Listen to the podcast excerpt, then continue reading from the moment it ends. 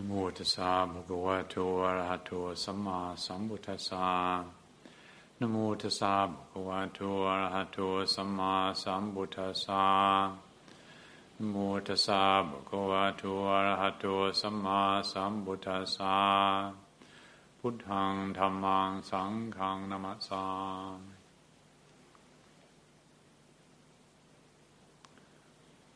We're into the month of July, and so um, we have a new page on the calendar, and this month's Dhammapada verse, uh, 282. I, um, Ajahn Punya and I were talking about it last night or this morning. Um, the verse is True contemplation leads to wisdom. Without contemplation, wisdom wanes. Recognize how wisdom is cultivated and how it is destroyed, and walk the way of increase. As usual with these verses, I, uh, when I go back and revise them, I, I look again at other translators to check to see where I have deviated from the way other translators represent these verses, and also look at the story again, remind myself of the story behind the verse. And um, it always surprises me how distinctly different expert translators uh, present these teachings. Mm. And as you probably know, um, when I first prepared this uh, Dhammapada for Contemplation book, I consulted uh, quite a large range of different versions, and uh, all of them in their own right, very highly regarded uh, experts in Pali and, and, and translation into English. And, and on no single verse, not one single verse in the whole Dhammapada did they all agree, not at all. And, and then also uh, looking back at the story behind uh, the verse, you get a, a feel for what the tradition has to say about this verse. Um, it's, it's probably pretty well agreed that, the, uh, that the, most of these stories um, uh, came into the present form we have them now sometime after the Buddha was around, but still they have encoded in them, if you like, the spirit of the verse. And I think it's also always worth uh, looking at them to get a, get a feeling for what the Buddha was pointing to.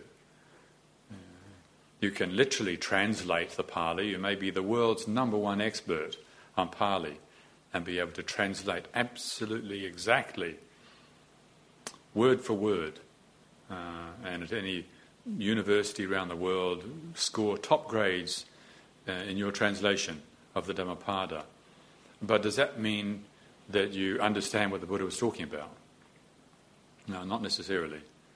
Um, probably most of us have the experience of having come across people who are experts, so-called experts in a particular field, and but uh, when you actually meet them as people, do they really know their subject?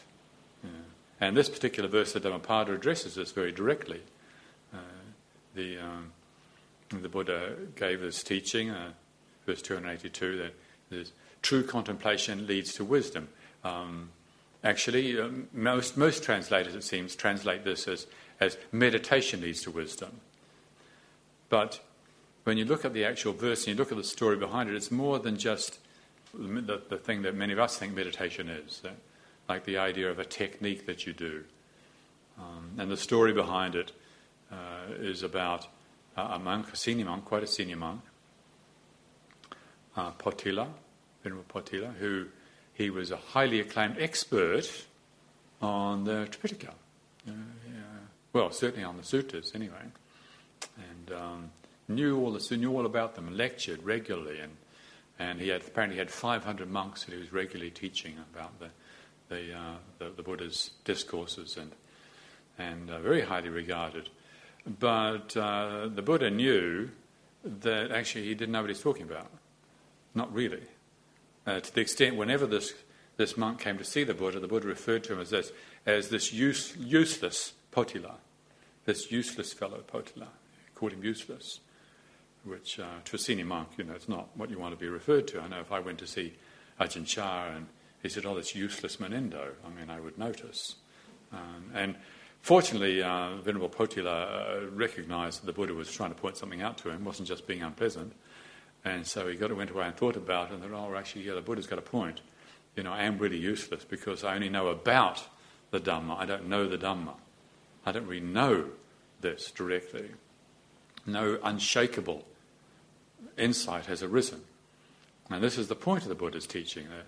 And it's important we understand this that the Buddha wasn't just offering another opinion about things, he was talking about a way of training our heart and mind and our body and our speech, as we talked about recently, in a way that there's a transformation of consciousness, not just a slight alteration of consciousness. You can alter consciousness very easily, is have a cup of coffee, and you know, not to mention various other chemicals that you can take, which can produce interesting experiences on the level of consciousness. It's not difficult to alter consciousness, but when the drug wears off, we just go back to where you were. So that's not a transformation of consciousness. That's an alteration of consciousness. And the Buddha wasn't just talking about a, a temporary alteration of consciousness, he was talking about a, a transformation of consciousness so that not just mundane or lokiya wisdom arises, but lokuttara or supermundane or irreversible insight arises in consciousness so that there's no way it'll go back again. And this is, this, is, this is very important. This is not just speculation the Buddha was talking about, but that it's like, it's like when you bake bread. You know, once it's baked, you can never have flour again. You can't get flour from bread. You know, something's happened, a process has happened. Or a better example is carbon dust turning into diamonds. It goes through a serious process of transformation. A huge amount of heat, huge amount of pressure. And when ingredients are there, then this carbon dust transforms into diamonds, which is much more useful than a, a bucket load of carbon dust. And likewise, the transformed consciousness, the awakened consciousness, is much more useful than the everyday common and garden variety thing we've got to work with. And so this is what the Buddha was pointing to, and Venerable Potila realized that he didn't know actually this. And so he decided, well, I better go, away and do something about it. So he went, he left his monastery and his job and didn't tell anybody, just went off to another monastery.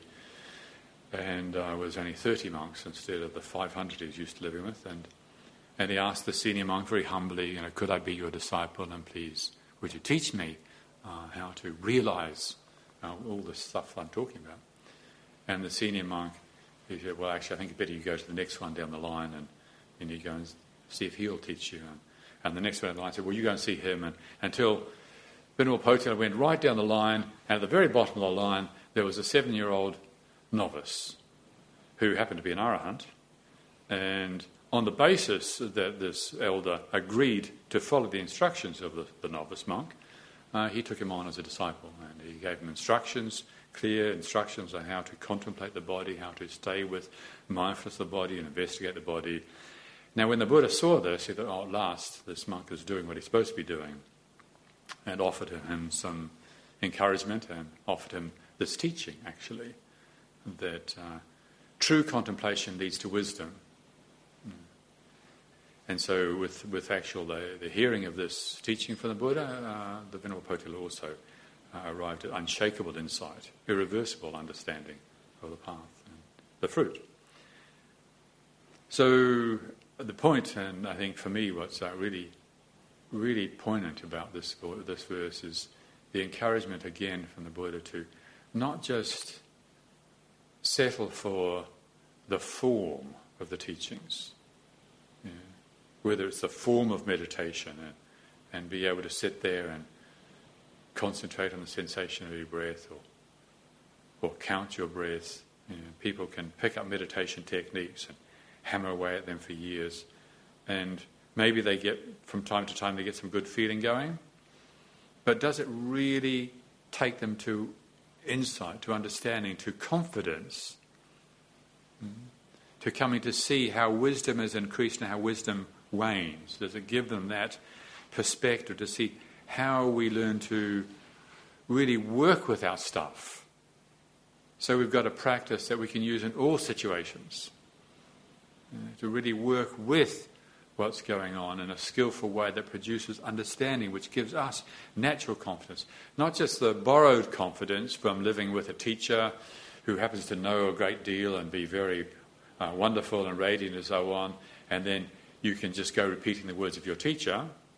There's, you can get sort of borrowed, borrowed radiance, it's called, from your great teacher, or you maybe, again, know all about the scriptures, all about the Tripitaka, all about the Abhidhamma, and all about the Sutta Pitaka, and you can go and quote the Buddha said this and the Buddha said that, and you can basically find something in the scriptures to justify most reasonable opinions uh, on Dhamma and get a certain confidence from that.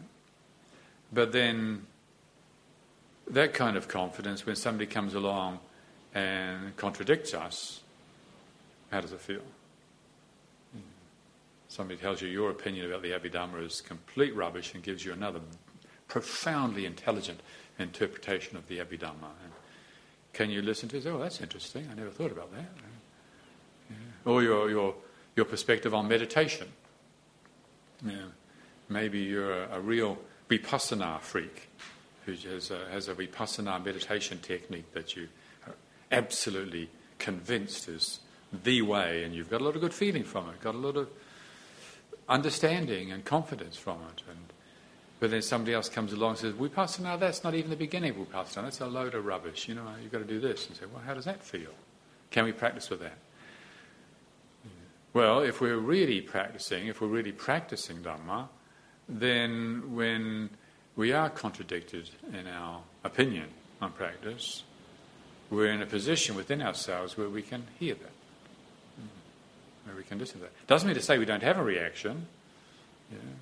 Uh, I don't think I know anybody who doesn't have a reaction, but it's how we have the reaction. Do we have the space? Do we have the mindfulness?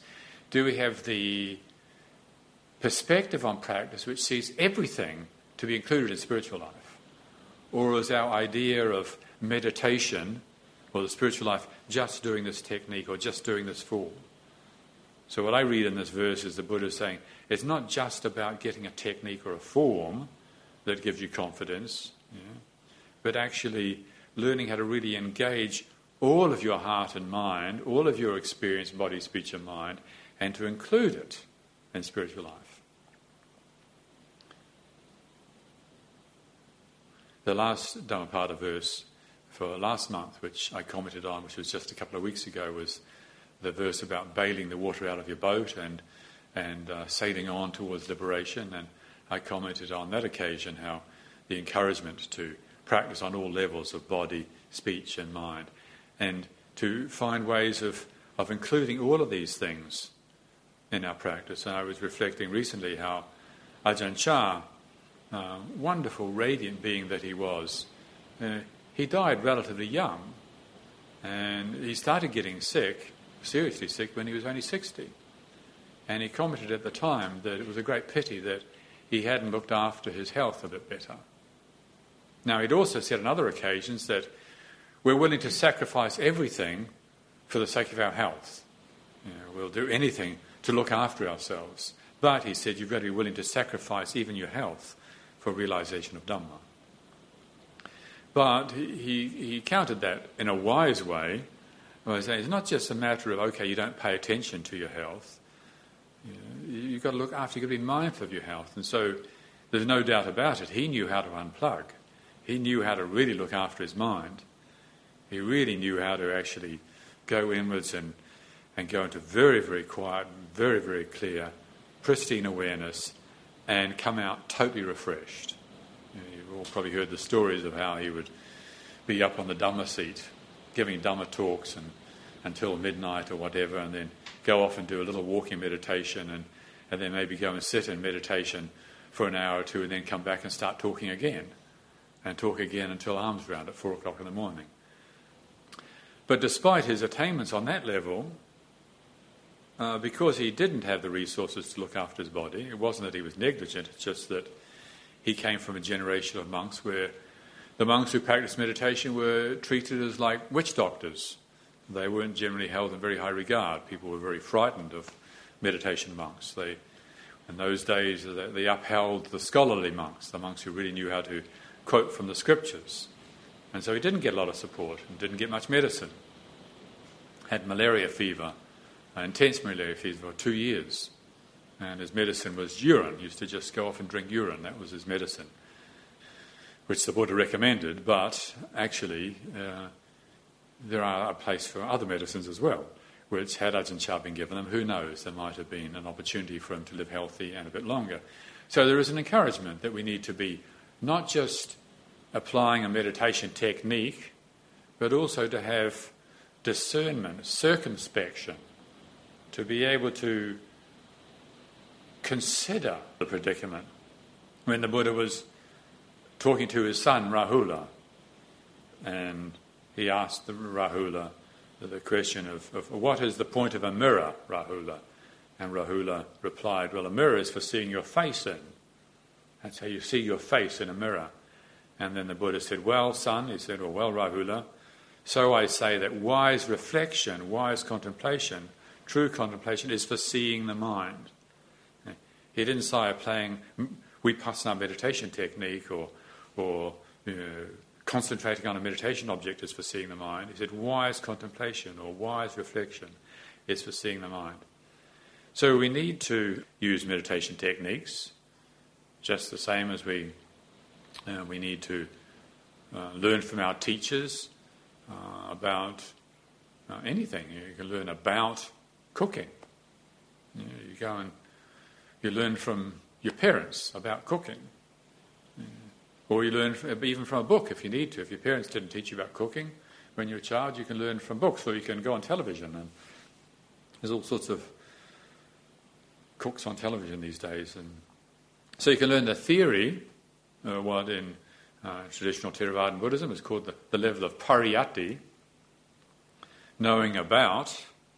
But then we've got to move on to the, well, the next level, which is pati or, or learning how to apply ourselves to the training. And then as we apply ourselves to whatever it is, the cooking or the meditation, then we've got to get a little creative. Not too creative, we get too creative too quick, and we leave behind the wisdom of the tradition, the wisdom of the elders, well, that's a great pity. we, we, we, can get carried away with our uh, excessive enthusiasm. That's not it. So, again, a little modesty and, and patience. And so if we learn about, and then we apply ourselves into actually uh, doing what's being encouraged until the third stage of practice the Buddha talked about was uh, pativedhi. So pariyatti, patipatti, pativedhi, the learning about, applying ourselves, and then realization uh, is the point. And to really uh, appreciate this encouragement, the Buddha said over and over again, to arrive at realization. That's, that's what this is about.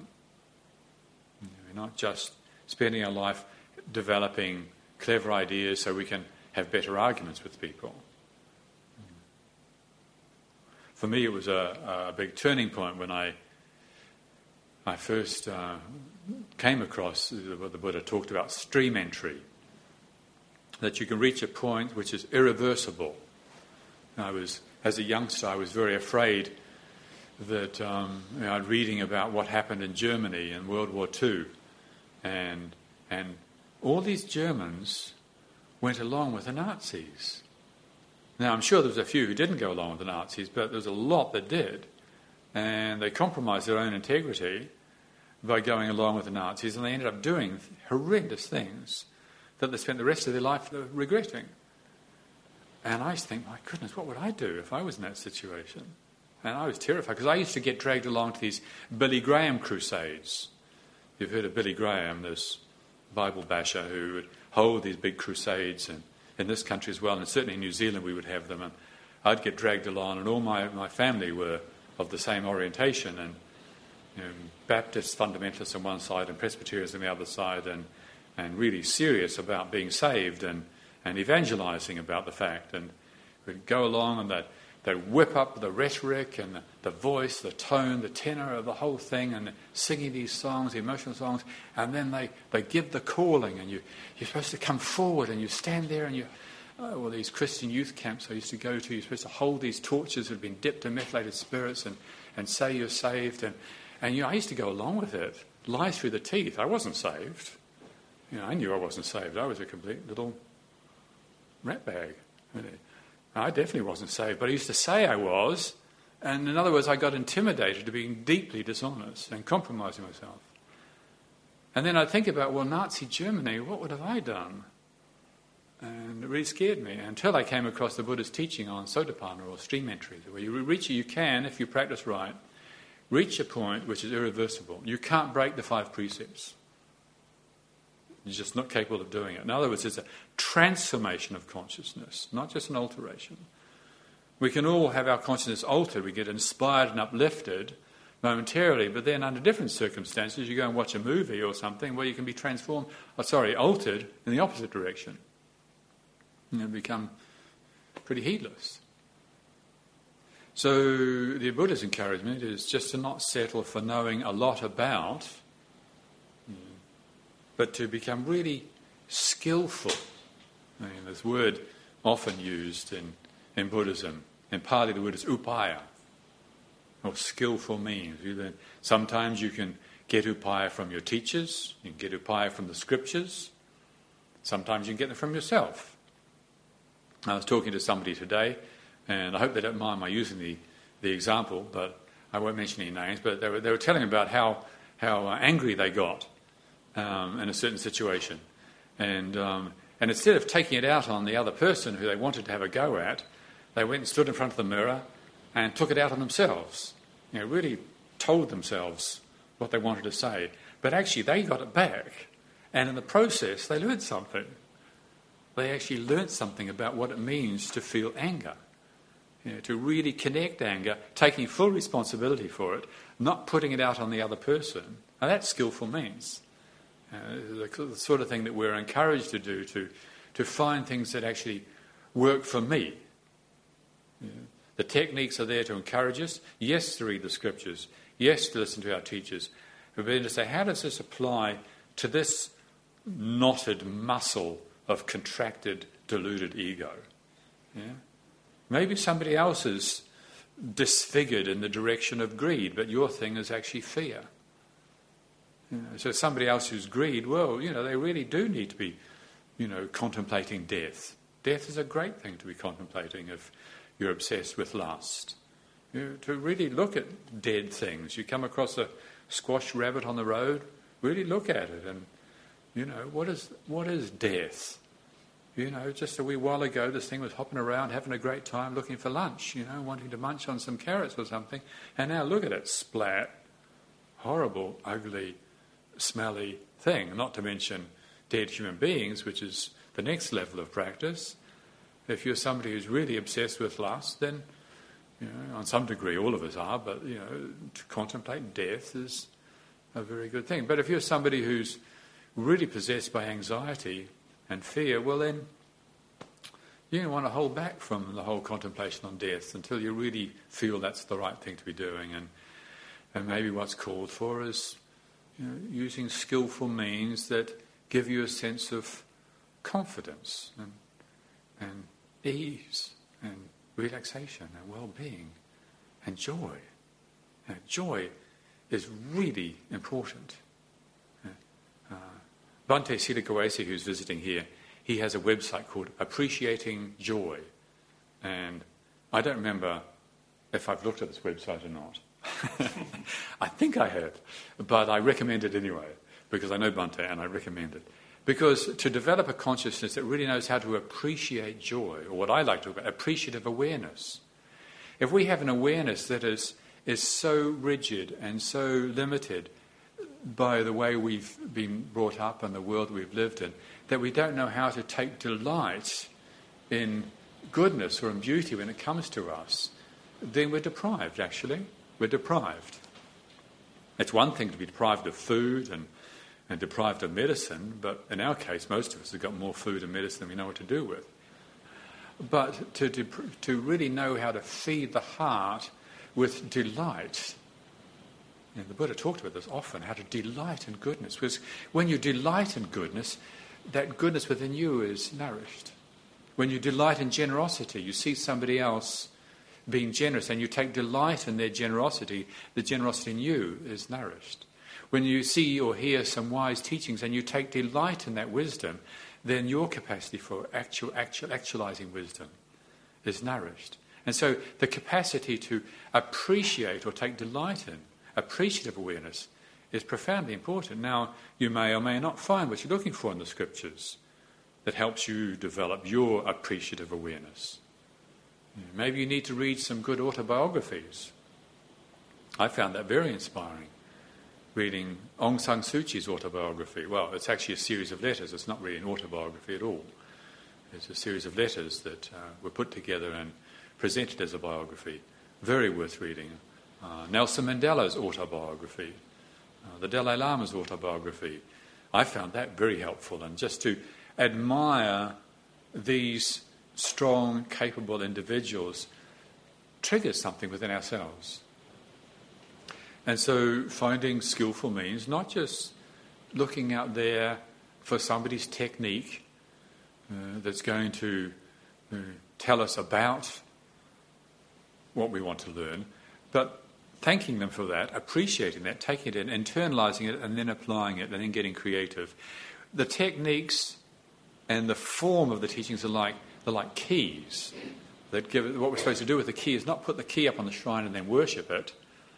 You know, people do that often in religion. People get the key and they put it up and then they offer incense to it and flowers to it and bow down to it and sing songs to it and say, I've got the best key in the world, my key is golden, and all the rest of it. Well, that's wonderful, but the point of the key is supposed to put it in the lock of the prison that you're caught up in and turn it around, open the door, and move into a larger reality where you find, well, this is much bigger, got much more freedom, much more space.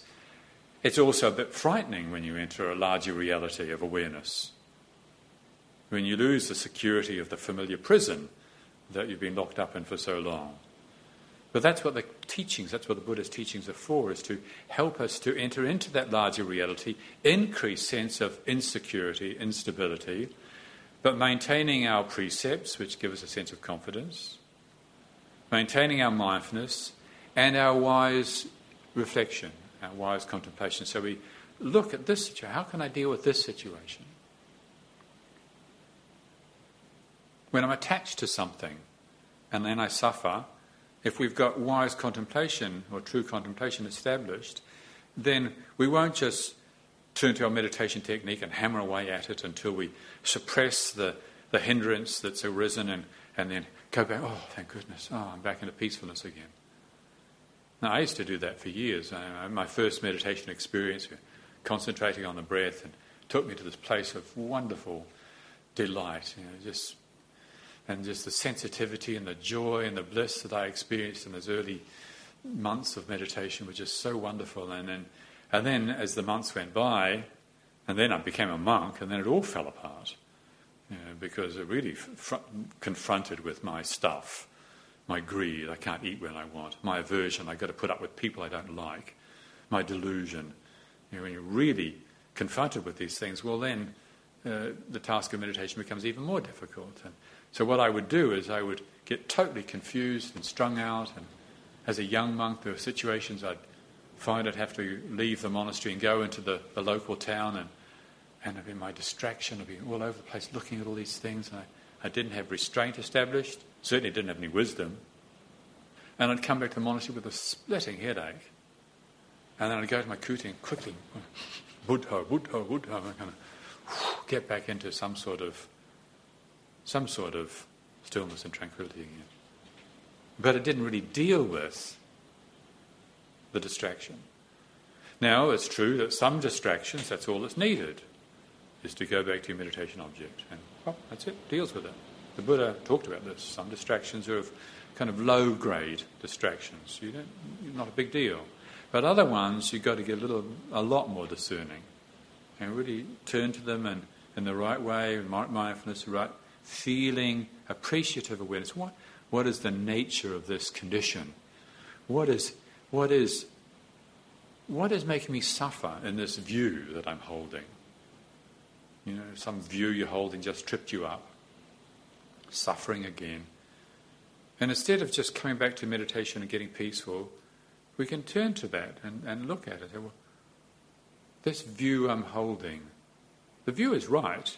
You know, it might even be right. Again, to quote Ajahn Chah when he was talking about his suffering over when he recognized that he was actually better than everybody else in the monastery. He said, Everything he did, I can sew robes better, I can walk meditation better, I can sit better, I can chant better, I can talk better. And actually, he said, I can't pretend this is not true, but how come I'm suffering over this?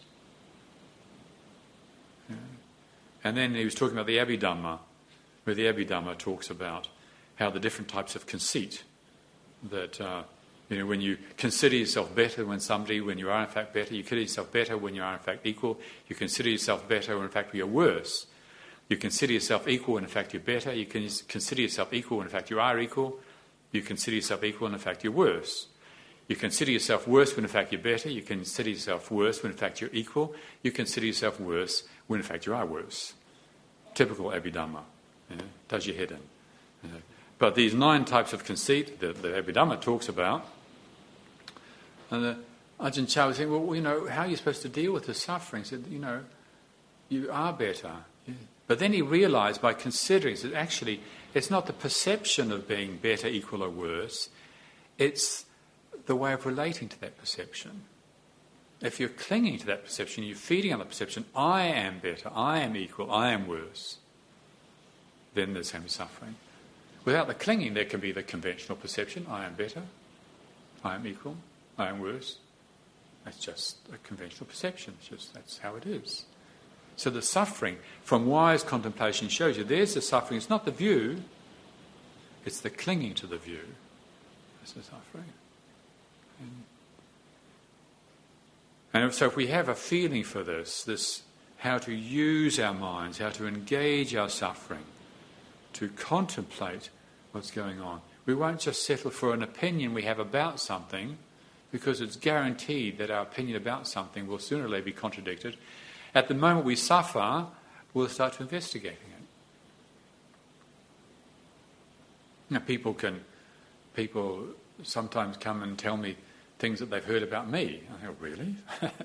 Doesn't sound like me. Well, they've heard about me. They've heard it. They maybe even looked up on the internet. Ajahn Munindo, maybe going to go to the monastery, Harnham Monastery. And so you look up on the internet and say, well, what's the abbot there like? So you type in Ajahn Munindo and you can go and you find all sorts of stuff about Ajahn Munindo, you know, where he was born and when he went forth as a samanera and when he was received into the bhikkhu sangha as a bhikkhu. And then he disrobed and was reordained again by this upajjhaya and this preceptor and he stayed in Thailand this long and then he went to the and he's, he wrote this and these these talks of his and you can download some MP3 files and and so on. And and you can know about Ajahn Munindo but I'm sure you won't know Ajahn. To meet Ajahn Munindo will be a very different experience.